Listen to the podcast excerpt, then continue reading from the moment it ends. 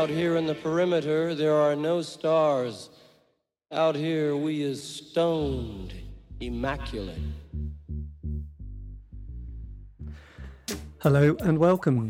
This is David Eastaugh, and this is the C86 show. As you know, we love a special guest. This week it's going to be the turn of the multi instrumentalist, drummer, artist Sterling Roswell, one time member of the Spacemen 3 and then the Dark Side, but he's still making music as a solo artist, so we'll find out more about that, plus life, love, poetry, all the other groovy stuff. Anyway, after several minutes of very casual chat, it was casual, we got down to that exciting subject that was the early formative years. Sterling, it's over to you. Well, yeah, around about six or seven years old would have been about the time. But I, I had a slightly because I was although I was, I was born um, um, uh, in England. My parents emigrated when I was three in 1969. So this, my sort of earliest memories is, is like the boat going to Cape Town. Right. Um, and the music there, because like pretty sharpish, I was put in like a convent, not like the local school that was just you know not really very um, politically correct. No. So um, I was straight away put in a, an Irish mission uh, con- convent uh, school, which was great. And the, the, the, nuns were all really lovely. You know, they were all teenagers and young twenty somethings, apart from the the, the the, the, boss boss lady, who was like really old and quite aggressive. But everyone else was like, oh, lovely, soft spoken. And, and then it was around about the time where, like, you know, the Beatles were just sort of, you know, it was like 1970, 1972, 73. So there was like stuff like they were showing, you know, we, we were singing Beatles songs and learning about Bob Dylan and stuff like that, you know. God, that's very funky. Uh, yeah, yeah. So that that and I, I wanted to, to to learn how to play something at that that time, but it took me a long time to really, you know, we came back from Africa in uh, 1977 and moved back to rugby, where I started, you know, that my first few friends were like culminated in know, we, we, we, we played in bands together and stuff, you know. Yes. Uh, um, but at school, I played bass. At first, you know, I wasn't very good on guitar, and I, I had a drum at the time, and I still got the drum. It's, my dad bought it for me when uh, we went on safari. Just a big old conga drum that's got faces carved into it, like a, a, a sort of you know mojo sort of drum, uh, Zulu drum. Um, so I always played that, and then you know um, as a teenager, I played drums in a band, you know. Yes. And that worked out all right for a little while, you know, but it wasn't really, you know, it's not everything that I wanted to always do. I, I like playing drums, you know, but just not every night of the week, you know. Yes. I, I don't know. And certainly not the same thing every night of the week. No, fuck that.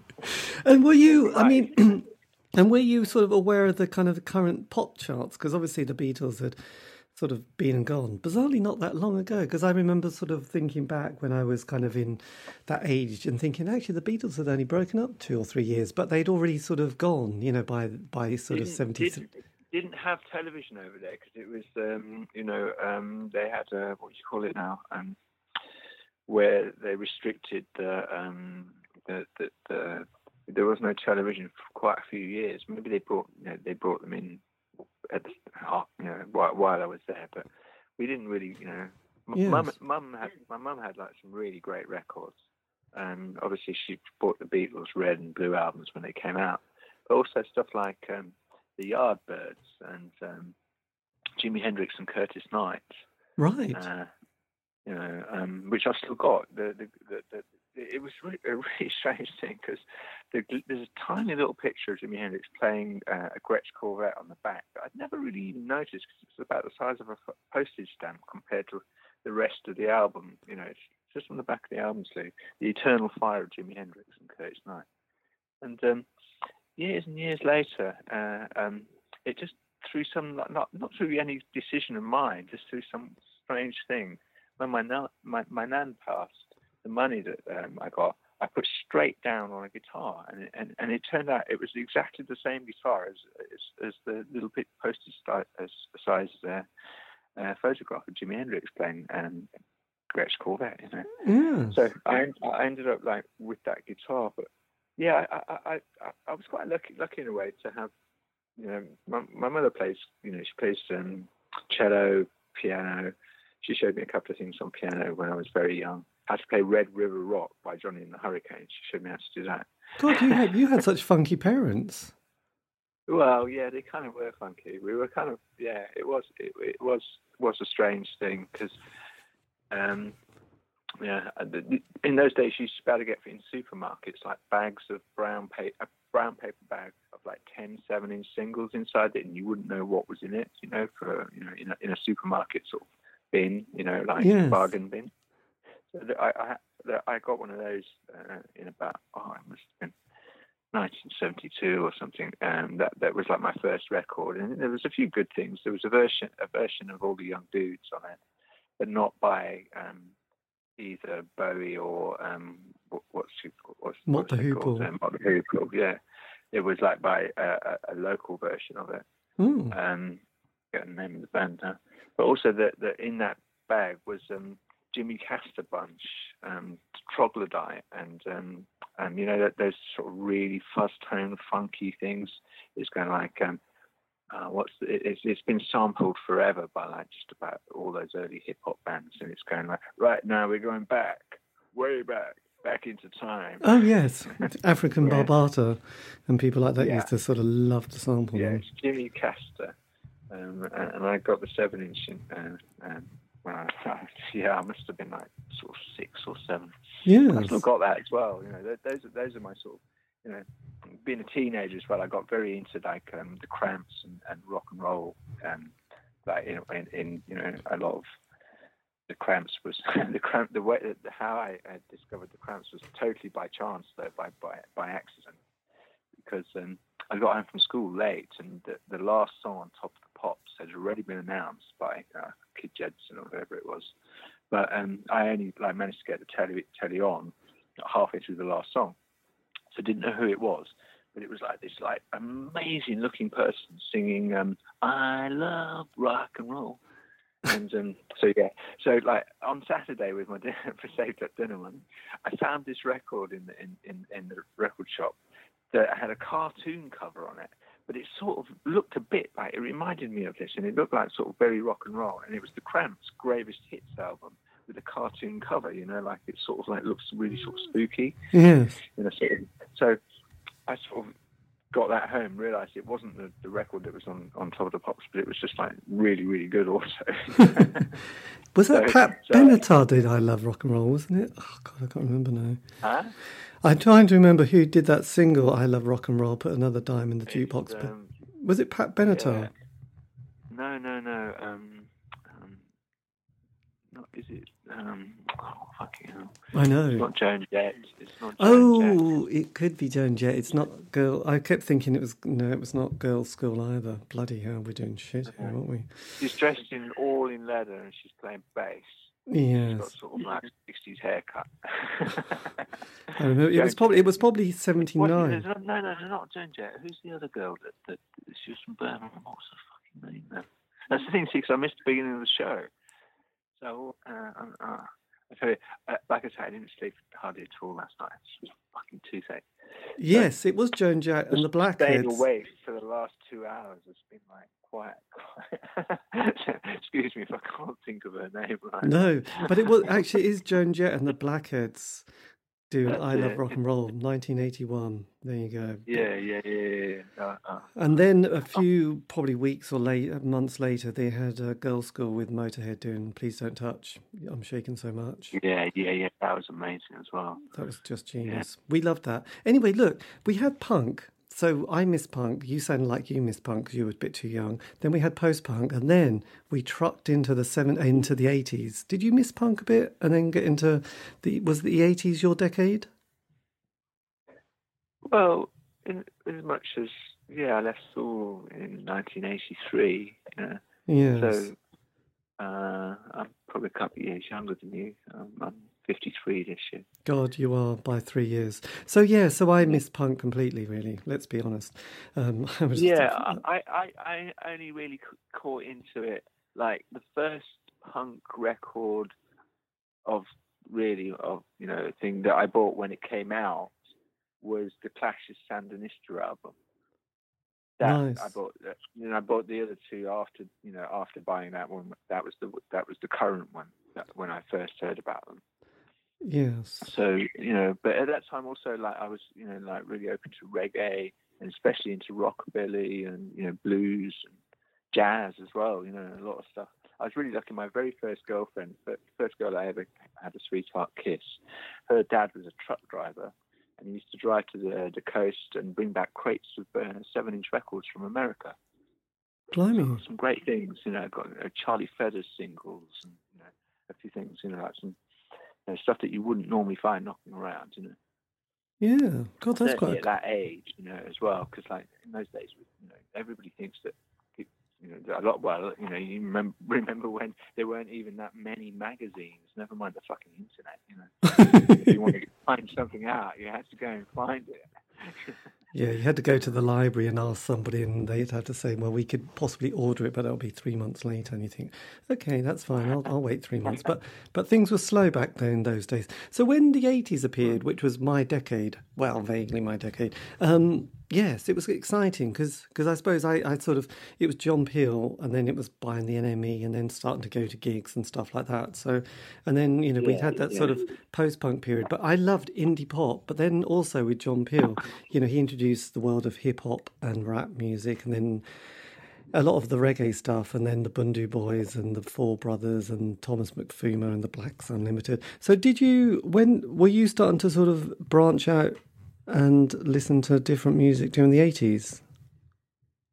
Well, I, I was like really lucky because I, I got brought up listening to all kinds of music, um, as from the Rolling Stones and Beatles right through to um, local local Zulu African um, music, you know, in Cape Town, and then you know, as a, as a teenager growing growing up in rugby, um, next door neighbour was a friend of my dad's, and he he he he he'd been a musician in the '60s but he'd never let on who who or what. He said the band were called the Oddballs, but I've never found a band called the Oddballs.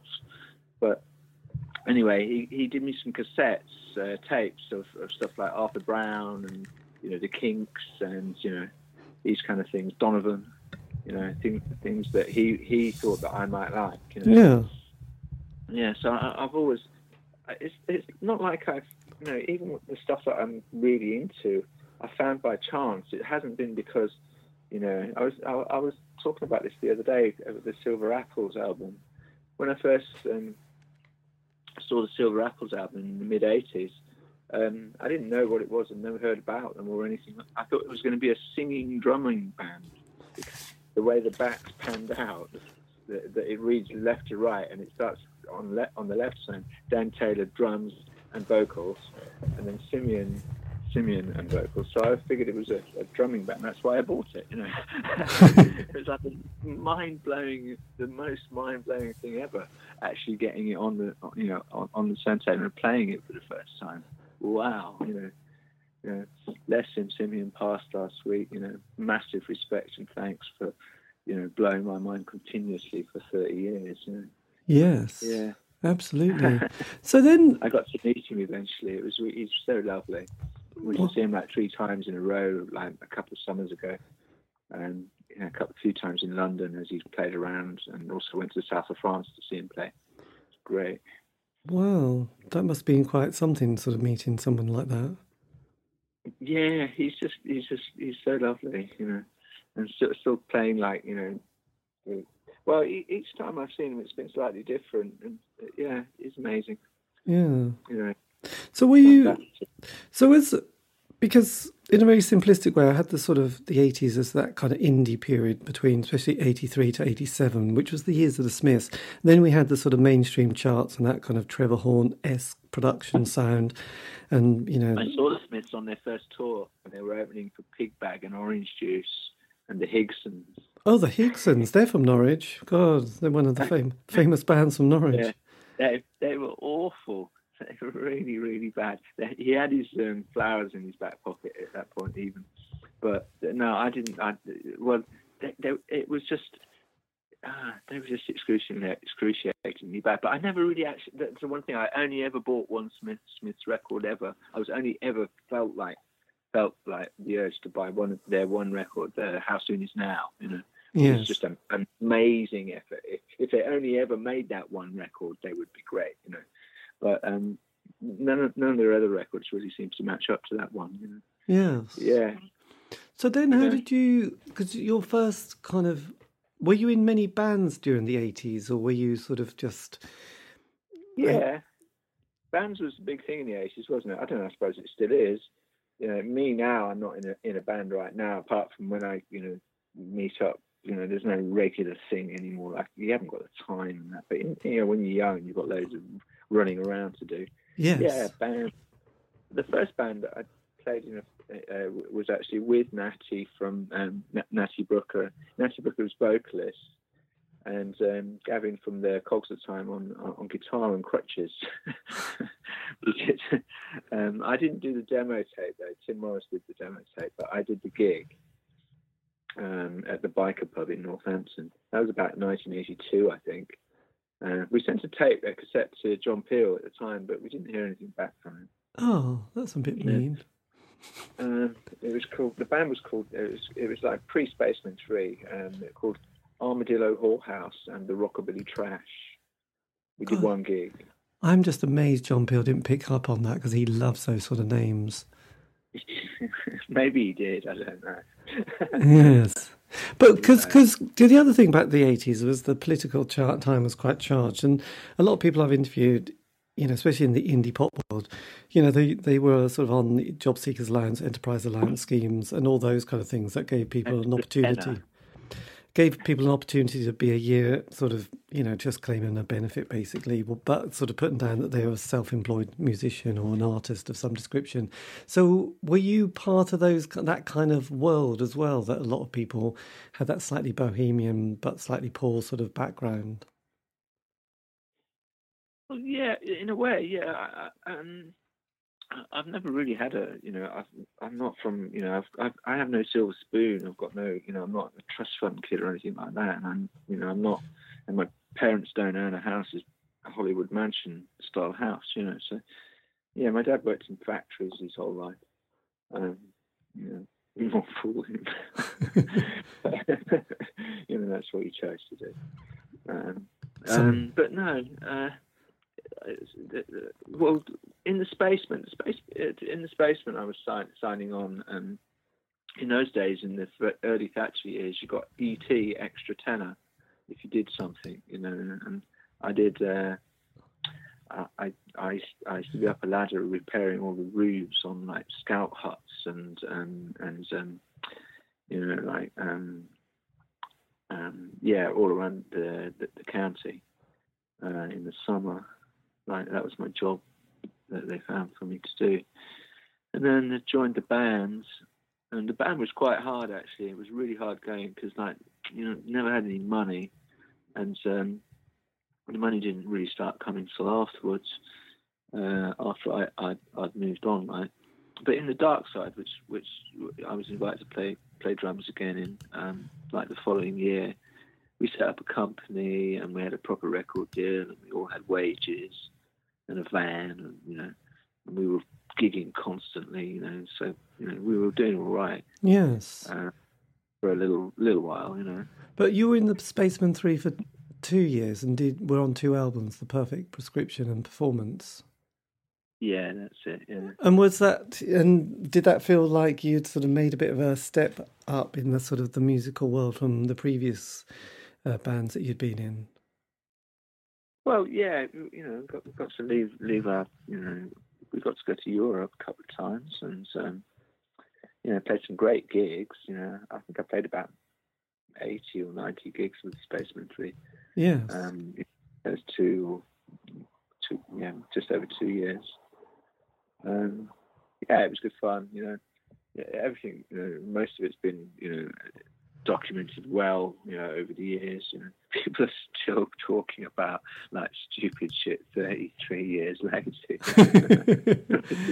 yes. Fucking Did you? like? Know, yeah. Sorry. Yeah, I was going to say, did it feel like, you know, because Because we, we always love sort of those kind of putting things in musical boxes, don't we, All genres. Did it feel like you were sort of bit of a part of a scene at that time? Did it feel like you were on a mission at that that particular musical journey? Well, we all had well. The mission was to sort of you know to to, to spike the water um, reservoir with LSD.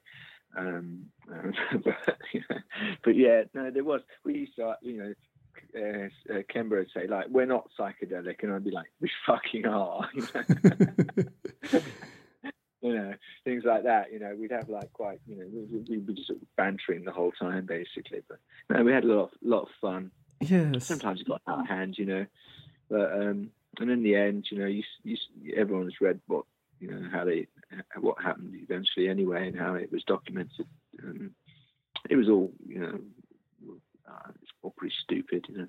Yeah. What do you expect from a bunch, bunch of space cadets that you know are chase, chasing, making music to take drugs, to make music to take drugs to, constantly, twenty four seven? You know.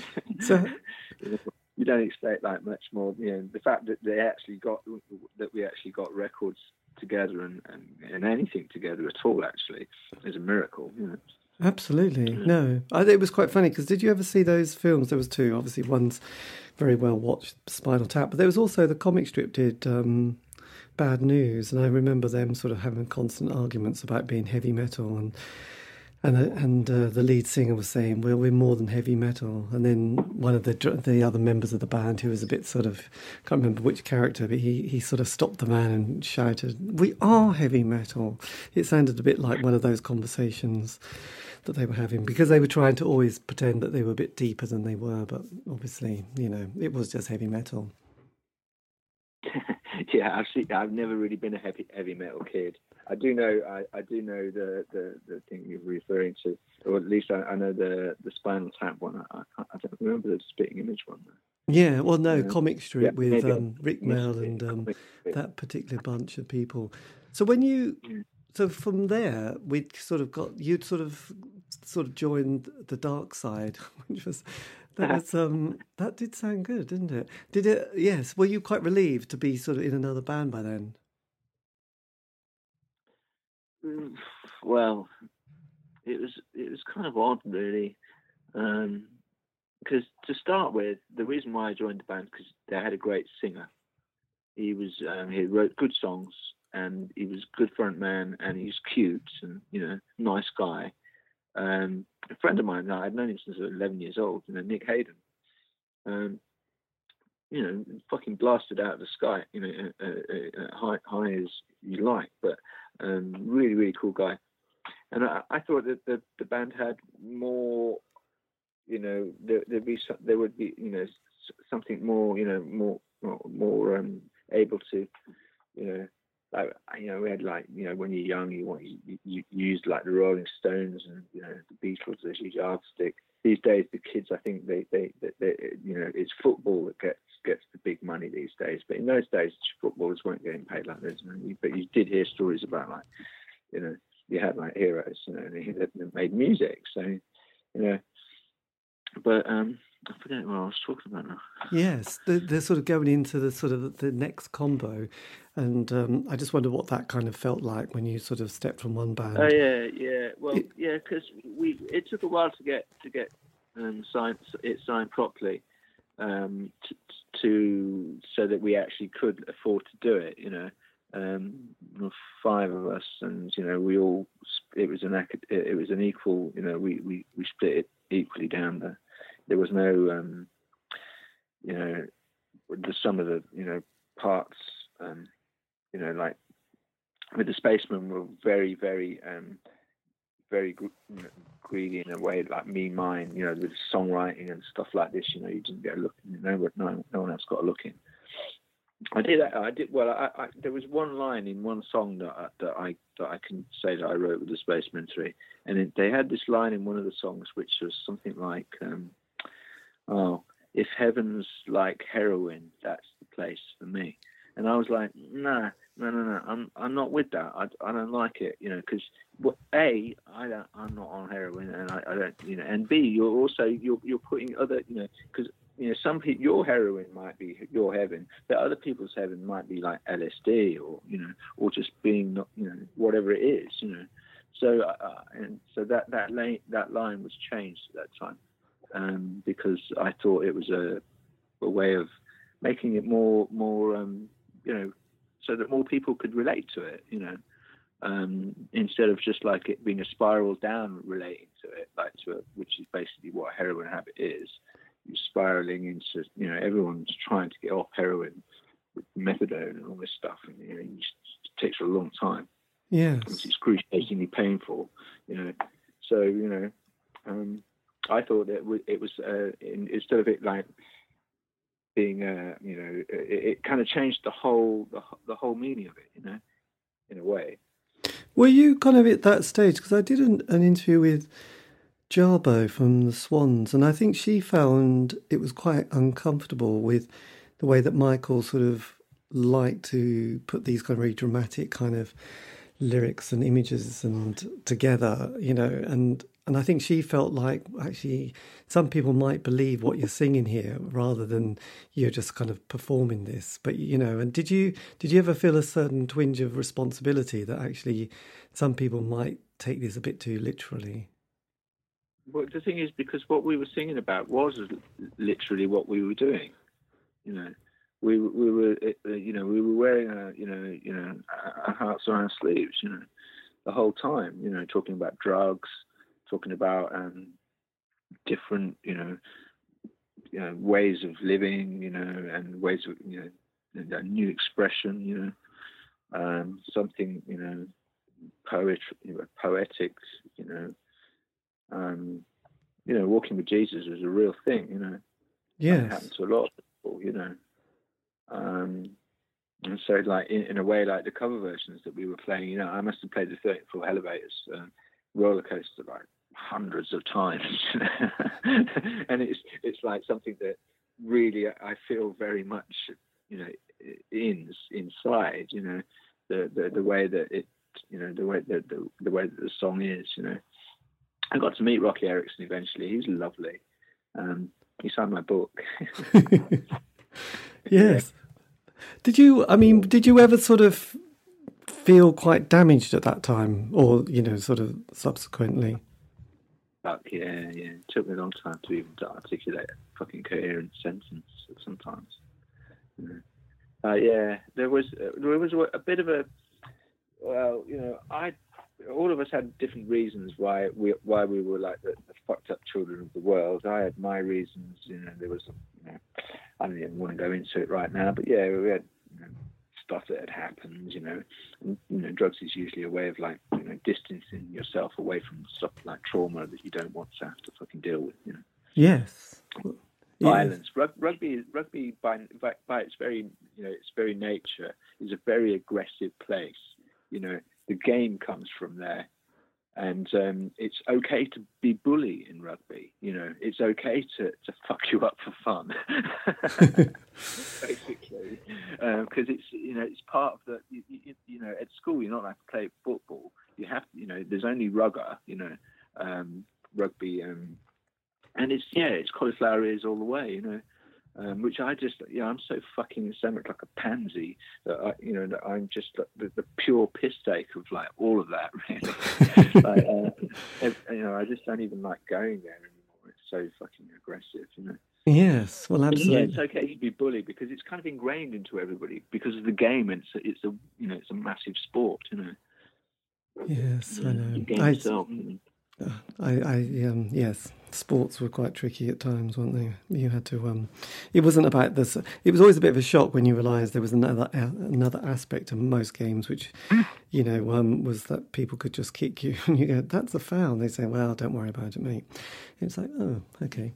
You know, it's a learning curve, yeah. isn't it? So when you, um, obviously, with the dark side, you did sort of, you were very prolific for sort of four years, which must have felt you were on it sort of 24 7 so there was no sort of other day jobs you must have been absolutely focused on the band and did it sort of come together with the there was like you mentioned nick being this amazing frontman did it feel like you know the stars had lined up for you Well, yeah, that, that's why I thought it was something worth doing. You know, had a good singer, a great guitar player, and a bassman's you know always good on the bass. But um, pretty soon, I think we made we, we made one single with Nick, and then on the first tour of that first single, um, Nick just disappeared. Um, was never heard or seen again for like ten years. Wow. Um, halfway through the tour, like after about the first week of the tour, somewhere in Doncaster or Leeds, maybe, he did the sound check and never never made the gig. Um, or he disappeared to get some chips and never came back, or something. I forget what, happened now. But that's the thing about rugby and the bully attitude. There, you know, he felt. I know. I know that he didn't feel right about. He didn't feel. He, he, he's like one of the sort of. He's got. He's into punk and that, but he's got a very hippie mentality, as you know, a lot of us uh, did in those teenage years. You know, very um, what you say, um, you know, not hippie, but like idealistic and naive. You know, um, so so Nick didn't really get, didn't want to, you know, I don't know what he wanted to do. But um, Bassman was quite a kind of pushy, telling him this and telling him that, telling him what to fucking wear, you know. So um, um, so Nick just fucked off, and then bass bassman took up the role of being the, the singer. He writes really good songs, but I, you know, I, never really felt happy as him being a performing singer. You know? No, he does what he does, good, good in that, but it's not. It's on its own level, in a level of its own, but it's not really. You know, it wasn't you know, a massive future in that. I don't think. Did um, because I know with um, Fleetwood Mac had a lot of sort of kind of quite a famous kind of moments where they lost a lot of members. You know, at the I think it was the early seventies after Peter Green. There's people who who sort of Good went. Cool, actually, Fleet, Fleetwood Mac, because I think a similar thing happened with our group. you see, the guy that was um, managing us, he's passed now, but he set up a tour around the UK, and um, you know. Um, all the tour, the, the, the, the, all the tours would be set up as, as drops for like you know fucking bin liners full of fucking you know hash or you know like um, you know uh, all kinds of just just like uh, he was like a maniac guy who would be doing you know like these huge fucking drug deals um, on the side, really, and that kind of split up the band. You know, before we went on tour, we go and meet Pablo Escobar's cousin, um, and like we were all wait in the car while he fuck, fucking you know come out with something the size of a fucking baseball, you know. And um, then we, you know we'd hit the road and they'd all be drop off points, you know. Right. So that's what really fucked the band up because you know the, the, the, it wasn't conducive to to any kind of you know it was insane already, you know, but without that that as well. You know, it's a time when the first E's started coming over from New York and that. You know, and we had you know we had plenty. we have sheets of acid and you know just you know just you know like. So yeah, bless him. He's passed now the last few few years ago, but yes. he's a mad, a fucking mad guy. So how driving did... like 150 miles an hour, flat back flat out as the fucking thing could go like with all you know like you you, you wouldn't it, would be in in you know like in a time when like very little regard for safety and um um you know you know it's just just a crazy time yeah. yeah and did um and did he have a background in band management before he found you no no um, but he was just a kind of a bit of a, a drug pusher. Thought just an entrepreneur, like a very. Uh, he, he, was a guy that he, he, he, sort of he'd been on the scene for quite a while. He knew Sid Vicious's mum. He was there actually when Sid Vicious's mum's flat got busted. Well, no, he just left. you know, stuff like that. You know, um, so he, he was. You know, they called him Sid. You know, his name wasn't Sid. Right, God, that was that was a very sort of um, enlightened. So, did you? I mean, with the with Nick, you know, you were saying that you were just about to do a tour. He went, just disappeared in the same. No, halfway through the tour, we didn't like a week's worth of gigs. We had two or three weeks to go, and we suddenly had to put a new set together. You know, that night to carry on, like because we we we fucking rented a van, and you know, I think for the first one we rented it, and you know we you know we were on you know we we couldn't stop you know. No. Stop. we had to keep on going. And like you know that that became the birth of the first album all that noise because we were just like on the spot. We had to think of something to play. And that that that set came together like on the tail end of that tour really. Yes i can i can see. That was that was quality. So then you know when you met him sort of decade later did you um did he tell you what happened I haven't actually met him, although we've corresponded a couple of times by email, and he sent me a CDR of his latest um, um, stuff. Yeah, I haven't met him. I haven't actually see, seen him. Um, and a couple, someone has. I forget who. He's written a book about UFOs. I'm, I'm, I'm aware that's on Amazon. Um, uh, uh, Nick Haeffner's thousand and one mysteries about UFOs or something like this. right. Blimey. Yeah. Sucking hat stand. so, so obviously you did the L. God, yes. And did you have the same manager for that sort of four years? No, the manager um, crashed about into the third year, and then we just carried on for another year or so without yeah. a manager. Um, and finally, just basically weren't really, none of us were very happy with what we were doing and how it was going, and we just called it a day. Um, you know, I had young uh, uh, uh, young children. Um, I was much more interested in spending time with than you know. Yeah.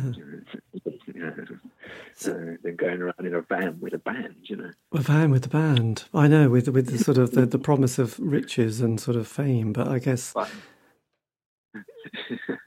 and did you? I mean, well, when when I was going to say when you were sort of during that period, you know, there was obviously you know those bands like My Bloody Valentine and Loop, and um, yes, that that kind of there was a bit of a noise scene and a bit of shoegazing scene. Did you did did that ever sort of come into your consciousness that you know being part of that scene, or were you just completely out there? In a different... No, no, we, we, we were all quite quite quite good friends. Loop played in rugby at a couple of shows. We did like a big all day rave, you know, with the light show and stuff. Um, in the local uh, town hall a few, a few, times, like a couple of years running at Christmas and Easter, I think. Loop came up and played, um, uh, Telltale Hearts, um, a bunch of bands, you know. Yeah. Um, MBV I love all the way since I first heard their first record. And, um, you know, Deb's a friend of mine. Uh, and Kevin too. You know, if I see him around, you know, we'll stop and have a chat. He's, he's lovely. Yes. Um, huge, massive respect for those those guys. You know, you made me realise, fucking hell, what's not to like. um, or feed me with your kisses. Amazing. Yeah, yeah, yeah. It was All a, it, yeah. So, did you? I mean, were you having to at this stage? Because you mentioned, you know, needing to, you know, quitting the band because you had enough of being in a band in the van, traveling the country with a dodgy manager. Did you? Did you start to feel like you needed to also change your sort of habits and, you know, lifestyle? Well, I kind of had uh, by that time calmed calmed down quite a lot. You know, I, I, I would um, you know, I'd met met um, met a young lady, and you know, we we we were together for for eight years. Actually, it's a long time ago. The, the mother of my first, my eldest son, daughter. Um, he's thirty now. Dexter, my son, he's amazing. Um, as his his sister, you know, yeah. I, you know, I, I, you know, one of the if if I have to, if I have to, I don't regret anything, but if I had to regret one thing, if I had to choose one thing to regret, I would regret um, not marrying his mother when I had the chance. Basically, um, you know, uh, but you know, things just didn't work out like that.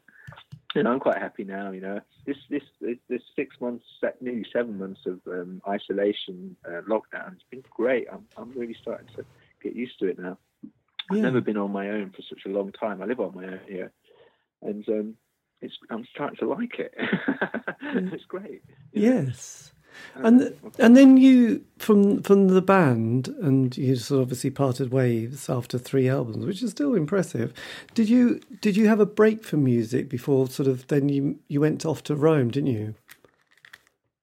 I, I, still had all my friends. We we still played music the whole time. We've always played music, like with my friends. You know, uh, at, at, the time in rugby. Yeah, I went to Italy um, after a while, and and carried on making music there. You know, um, stayed in Italy for about three years in Rome. It was amazing.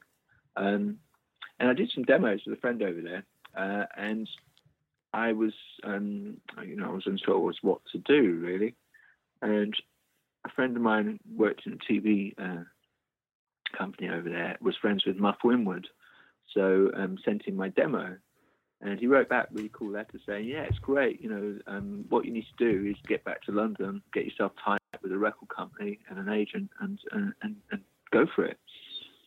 So you know, the next opportunity, um, I, that's what I did. You know, been in London ever since, really. Yes, and then twenty years. Twenty years. Did you and it was like 2004 you got your first solo album together. So was that quite a moment in your life, you know, or did it just feel like the next musical progression? This was psychedelic, um, Ubik. Well, in, in those days, um, you know, I was on a massive bender at that time. Um, uh, the, the, in the like the turn of you know 1999 into 2000 um, there was a massive party for about six months. the bin liner for these, you know, um, down in Brighton on New Year's Eve. You know, it was great. Um, but yeah, the album came out of like you know that. Um, it started out. It's I started working on it in Italy, and I went back to Italy to, to do some stuff on it as well. I got um, a, again a friend a friend over there was um, very friendly with Ennio Morricone's daughter, and um, the maestro heard my songs and really liked him. But he was a, you know, he, he, he sort of at that point because he thought, uh, I, well, I did have a Jungle Records in London that were were kind of, you know, keeping an eye on what I was doing. Um, he thought um, that maybe you know that it, well it was just way out of, out, out my league. You know, it would have been a ten grand. Um, he wanted ten grand for me to, for him to produce my my album the best I could get together was like 400 quid, which I got the the the, the, the um, a quartet from his orchestra, the the bass the, and viola and violins, um, to come down. I wrote out my stuff for them, and, and, and they, they played from the uh, quartet from Ennio, Morricone's uh, uh, in Rome. Wow. Uh, but yeah, but somewhere I've got a, on, on mini disc, I've got the answer machine message of him going, "Buongiorno, io sono sono Ennio." Um, yeah, and he, he, goes on to say how much he likes the songs and stuff. you know, somewhere, if I had a mini disc player, I could get it out, but it's somewhere in a box here. yeah. amazing, amazing. Yeah. So, did you, uh, you know, was was you were your sort of um, but did you have sort of moments where you just go, right, that's it, half the year bender, then half the year recovering? I mean, did you sort of keep that going for a bit in that kind of way? Or did you, was that the last time you sort of had a massive bender? Uh, oh dear. Um, well, I, I, I, you know, I've got, um, I don't really, I, am not, I'm, I'm, I'm not as young as I was, you know, and I don't go on massive benders anymore, um, really. But um, you know, you read about the other two in the in, in the NME. Yeah? What did you think about it? What did you expect from the drummer? yeah, uh, I don't know. Um, no, I, uh, well, you know, I'm you know, I'm rolling a joint right now. That's about it, really. Yes. You know, I've I've got some stuff. I've got some, I've got some acid and I've got some DMT stashed as, as well. But um, I haven't really felt like taking it because I'm here on my own the whole time, you know. And I was only just these last few weeks am I starting to feel a bit more relaxed and a bit better. And I'm, you know, I'm obviously haven't got it, so because even though I, you know, um, yeah, no, I, I, have got a couple of serious serious uh, things wrong with me, but uh, not that not COVID 19, I don't think. Oh, God, thank God for you just toothache. So then, were you always trying to sort of get the next band or next album together? Is that something that's always kind of part of your life? Because after you did the psychedelic Ubik, you then sort of it was quite a gap before you were on Fire Records and you did call the Call of the Cosmos. Well, it's not something. At the in the early 2000s, I was quite keen on getting a band together, but in London that's really hard to do. Um, and I've had plenty, plenty bands. You know, I spent you know a long time teaching people to play the same ten songs. You know, but uh, no, I'm not really. Uh, these days, uh, it's not. It's not like I'm trying to to make an album in trying to hurry. It, it's just I'm plodding along, and you know when when it's when it's ready, it's ready. You know, I, I don't see the the point in trying to make art for commercial reasons. You know, um, you know, there's got to be a deadline and there's got to be money paid to here, there, and everywhere, and you know, you've got to have some backing, and you know, it's it's all just capitalist bullshit when you get to the end of it, because you know, you know, I believe in getting paid for the work that you do, but like the new single that we're doing, we're, um, I've, I've done this limited run of cassettes, but we're doing a 50 copies of a seven inch of the same two, two tracks that's going to be ready in October, the end of October, ready for the end of sober October. uh, kicking properly with uh, you know it's kind of a bit you know is your acid fried? How, how do you like your acid fried sir? Yes. Um, the new song the new, the new you know like I said I just taken stock of the cassettes today. It sounds great. I'm really really happy with the the, the way that the, the, the tape sounds. Yes. And I think it's going to sound quite different on vinyl next month as well. Yeah 50 only though to start with. And um, that's going to be with the Psych Lovers um, guy uh, guys. Um, they've got a weird beard record company. Um, Psych Lovers um, die and um, uh, didn't meet the other guy. Yeah. Yeah. So, So when you were just going slightly back, without going too far back, but the Call of the Cosmos, when you got that album out for on Fire Records, how what was the sort of the process, and how long did that take from sort of well, it came out. It came out twice before it came out on Fire Records. It came out on Rock Pete's label first from Camden Town uh, and out on the Floor Record Shop. Um, it, I, and then, well, Pete Pete pressed up 250 clear vinyl albums, which we did quite shortly, and then I pressed pressed up. Um, can't remember now. 500 CDs um, which we got rid of. And then when when I was getting the distributor and Cargo to distribute the CDs for me, they passed one on to Fire, who called me up the next day and said, "Oh yeah, can we have that?" You know, and they chucked a load of cash at me. It was great. Those guys are amazing. you know, I'd already sold the copies that I thought I was going to sell on the first run. You know, yes, this is yeah, this. they got they got a little bit of press, and they got me a couple of tours, which went terribly pear shaped, you know, in a way. I didn't realise that I was only being signed on a reissue uh, contract in a way, so I thought I was going to get another record out on Fire, but it, they weren't really up for that, and I can see why. You know, I'm a bit difficult to work with, really, Yes. compared to young bands who'll do anything for any for nothing, you know, basically. Yeah, absolutely. So do you, so so with your latest kind of did you say it's a sort of single that you've got coming out at the moment? Yeah. It's So when- single, uh, sorry. And I was going to say, when did you um, go in the studio and record that? Well, it, it was done in two two sessions, quite spread apart actually. Um, the the actual tracking was done about two years ago uh, in a studio in, in South London, Goldtop Studios. The, the Goldtop Studios is the studio that I'd been working with like for 20 years. But a couple of weeks after recording the tracking, the captain of the studio, one of my best friends, um, just out of nowhere, just kicked the bucket and, and you know, and died of um, died like overnight without any forewarning. So I, you know, it was a bit upsetting. And the studio's now finished. You know, it was like, um, so um, it took me a long time to actually want to actually play the damn things. uh, again. You know, it was, it was a good day. You know, Jim Sclavunos from the Bad Seeds is playing drums, um, and um, yeah, got the Gold Top guys playing. Uh, Matt Rapid on bass, he's amazing upright bass player. Um, Nick Lowe was down at, uh, at, at, on the day as well. He's, he he was the last time I saw Nick, I think.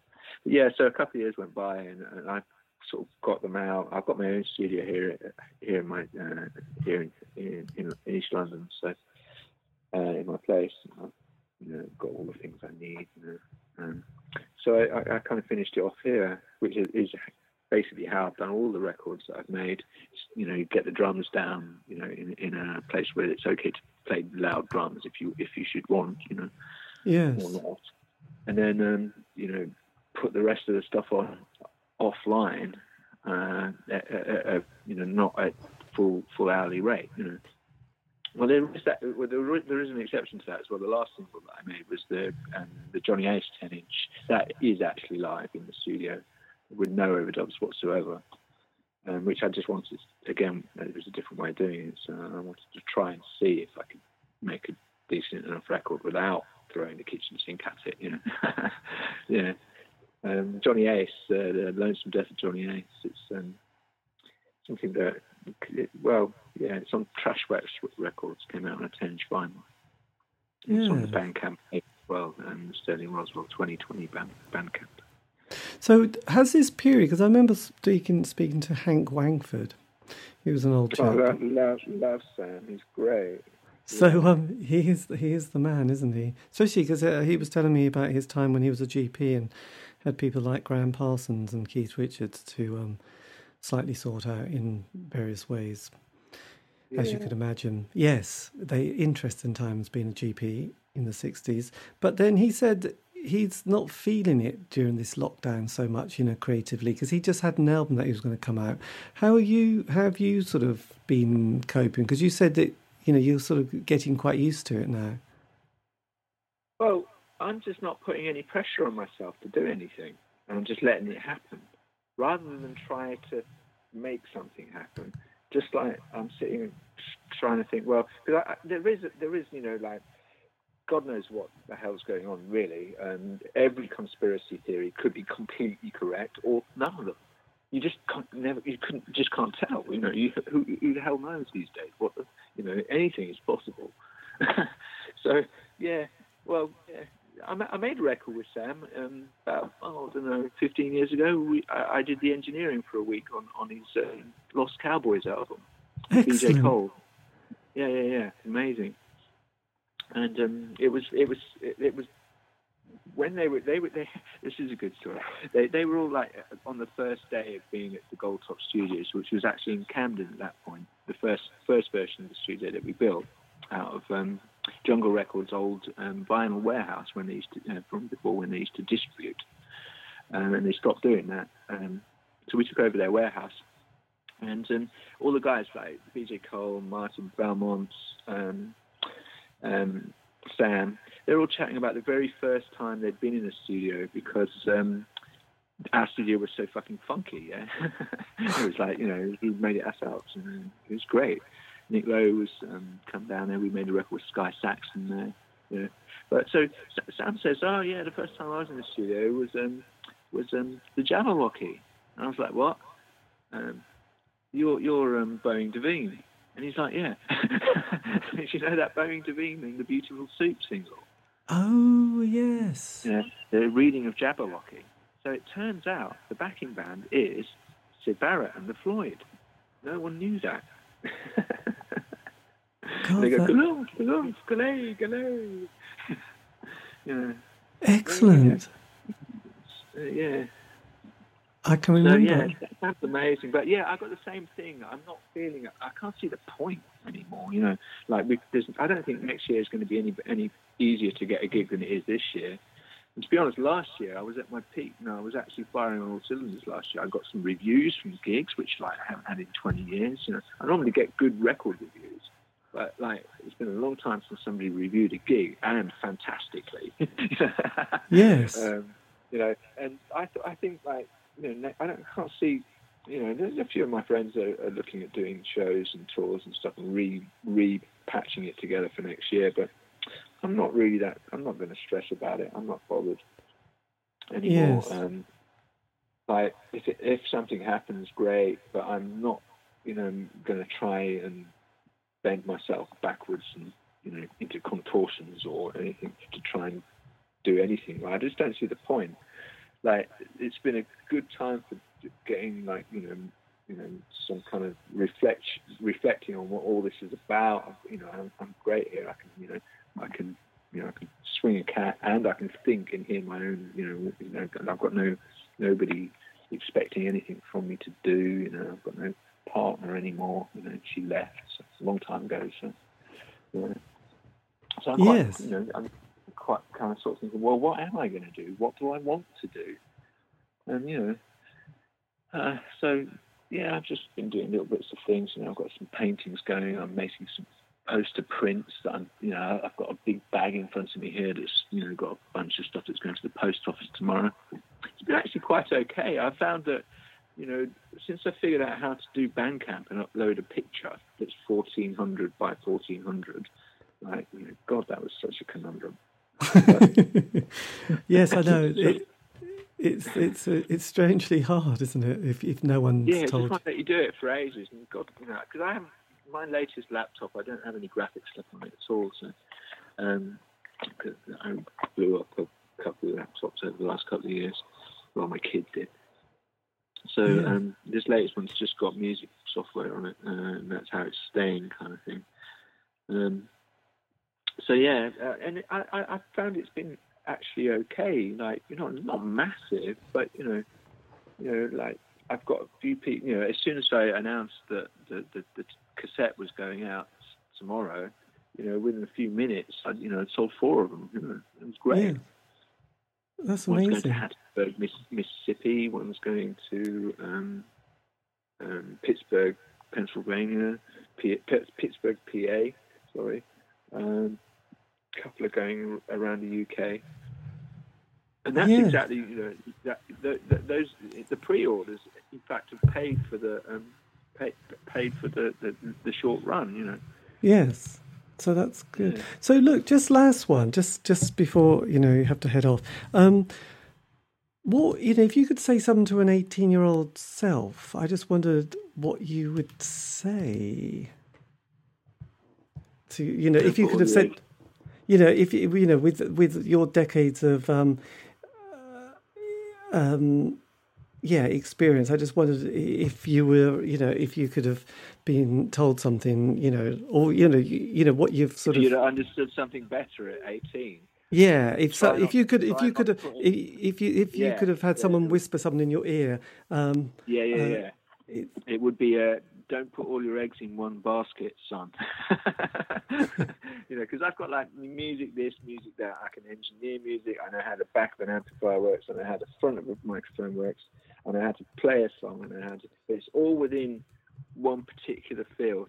Whereas like some other friends of mine have also got like a, a b a b plan or a day job, whereas you know they, they program somebody's database for them, spend a couple of days doing it, and pick up a couple of thousand pounds. You know, um, so something like that. So it's like totally outside music. I, I would say pursue as a parallel thing. You know, if you have to do music, then get involved with the business side of it as well. Because um, I don't know, well, I, I, I don't think I, I don't I don't know really what what else just do what you want to do, you know. But you know, it's very hard to tell or advise anybody to do something, especially when you're that young. yes, this is Um, true.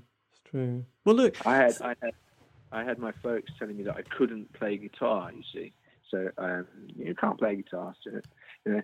So that really, really got me going to, to actually try and prove that I could can play guitar. and that was me in conversation with Sterling Roswell. Find out more about all his musical life and more. Anyway, um, if you want to know any more information, just Google Sterling Roswell. And I do believe he's on Facebook. He probably mentioned that as well. Anyway, thank you for listening. This has been David Eastaugh, the C86 show. You can contact me on Facebook, Twitter, Instagram, just do C86 Show. And also, these have all been archived, and you can find those on Spotify, iTunes, Podbean. Check it out. Anyway, have a great week.